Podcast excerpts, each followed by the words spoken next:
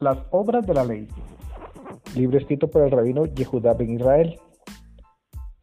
Comencemos por el principio. Parte 1.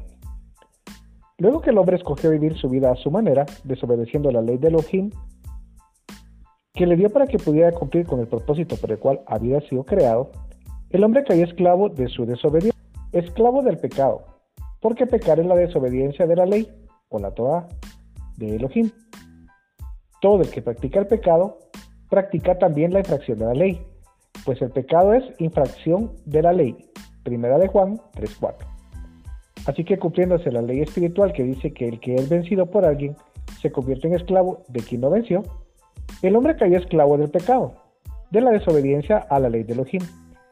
Y esa inclinación al mal que estaba en el jardín del Edén y que era externa y ajena a la naturaleza del hombre, que Elohim había creado a su imagen y semejanza, vino a ser parte de su nueva naturaleza. Luego de pecar, la genética del hombre cambió. Ahora en su naturaleza está la inclinación a la desobediencia, la inclinación al mal, que en hebreo se le llama Yetzer Hara, y en términos más conocidos actualmente se le llama egoísmo. Esa fuerza interna dentro del hombre que le hace no aceptar la voluntad de Elohim, de su creador, que le impide amar a Elohim sobre todas las cosas, sino que lo lleva a buscar satisfacer sus deseos egoístas por sobre todas las cosas. En los escritos apostólicos que están en griego y que posiblemente los apóstoles los escribieron en griego por ser este idioma muy popular en esa época, y es más, Rab Shaul, quien escribió muchos gentiles quienes tenían que hablar griego y no hebreo, usaron un término griego para nombrar este estorbo que está en la naturaleza del hombre. Este es epinsumia, traducido como concupiscencia. Quiere decir también codiciar, desear, pasión, pero se está refiriendo a lo mismo de lo que hemos estado hablando.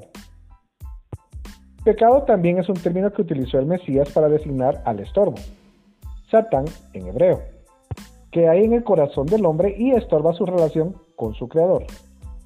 En verdad, en verdad os digo que todo el que comete pecado es esclavo del pecado. Juan 8:34. Porque del corazón provienen los malos pensamientos, homicidios, adulterios, fornicaciones, robos, falsos testimonios y calumnias. Mateo 15:19. Lo más importante de esto fue que el hombre perdió la semejanza de Elohim a lo que había sido creado. El hombre actual, 5.772 años después, no es ni pizca de lo que Adán y Java fueron antes de pecar. Por eso me refiero al estado previo a obtener la libertad del pecado, como infrahumano, por debajo del humano. Cuando entendemos que tenía en mente Elohim, cuando hizo al hombre, vemos que el hombre no redimido está muy por debajo del proyecto celestial llamado hombre. El hombre, porque debe ser Elohim, perdió la semejanza a la que Elohim lo había hecho. Pues Elohim sabe que el día que de él comáis, será abiertos vuestros ojos y seréis como Elohim, conociendo el bien y el mal. Cuando la mujer vio que el árbol era bueno para comer y que era agradable a los ojos, y que el árbol era deseable para crecer sabiduría, tomó de su fruto y comió, dio también a su marido que estaba con ella, y él comió.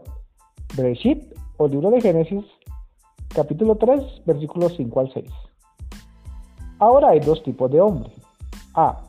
Los que se creen Elohim que tienen un impedimento dentro de su naturaleza que no los deja amar a Elohim y obedecer a su Torah. Por lo tanto, son esclavos de su egoísmo.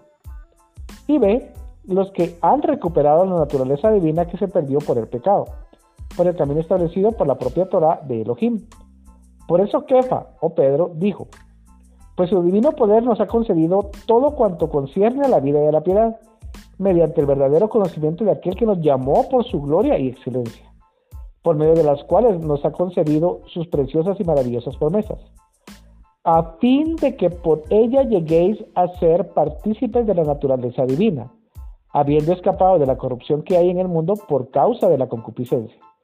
Segunda carta de Pedro, capítulo 1, versículo del 3 al 4. Pero realmente este estudio va dirigido a conocer los dos caminos por los que el hombre ha tratado de agradar a su Elohim dos caminos que tienen por objetivo ser salvos de la ira de Elohim, que vendrá sobre todos los que no quisieron aceptar la justicia divina, sino que pusieron quisieron imponer la suya propia. Cuando vemos cómo opera el egoísmo en la naturaleza humana, podemos ver tres grandes grupos en la evolución del hombre, desde egoísmo hasta el altruismo, de amarse a sí mismo sobre todas las cosas hasta amar a su prójimo como a él mismo. Egoísmo puro. Esta es una etapa en donde el hombre solo busca lo suyo propio sin pensar en nadie más y hace todo lo posible por satisfacer sus deseos por todos los medios, aplicando el dicho, el fin justifica los medios. Sin importar quién pueda salir dañado, esta persona solo busca su propio bienestar. 2. Egoísmo, amor. En esta etapa el ser humano ya reconoce a otra entidad ajena a él, la cual ya tiene una importancia relevante en su vida. Por lo tanto, busca la manera de expandirse para alcanzarla y lograr un propósito con ella. Pero no está dispuesto a darlo todo, sino que quiere amar a su manera, queriendo establecer en él mismo el camino a Elohim. Esta etapa, aunque es una etapa de transición para muchos, al final es egoísta, es el egoísmo disfrazado del amor. El ser humano reconoce que no puede vivir solo y acepta darse en alguna medida para obtener lo que él necesita de la otra persona, convirtiendo la relación en una transacción.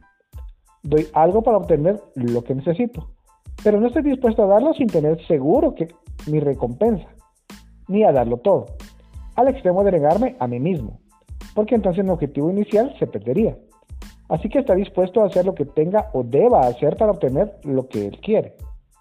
En esta etapa importa el deber y las obligaciones, las cuales son el requisito para obtener lo deseado. Y el tercero, amor. Esta palabra significa entrega, darse hasta el punto de anularse a sí mismo, anulando el egoísmo hasta el punto de ser libre de él. No buscar el bien propio, sino dar sin esperar nada a cambio de lo que se ha dado, porque lo ha dado por amor. En este nivel se sobrepasa el deber y las obligaciones, porque aunque se cumplen, no se hacen las cosas porque tengo que hacerlas o deba hacerlas, sino porque amo y me doy según los requerimientos o necesidades de la persona amada, y no a mi manera, como en la etapa anterior. En hebreo, una de las palabras que designa amor es hazak. En su raíz primaria quiere decir agarrarse, unir, deleitarse en, entregar, agradar, etc. Al atraer estas definiciones a nuestro tema tendremos que descartar la primera, ya que este es el hombre que no quiere nada con Elohim.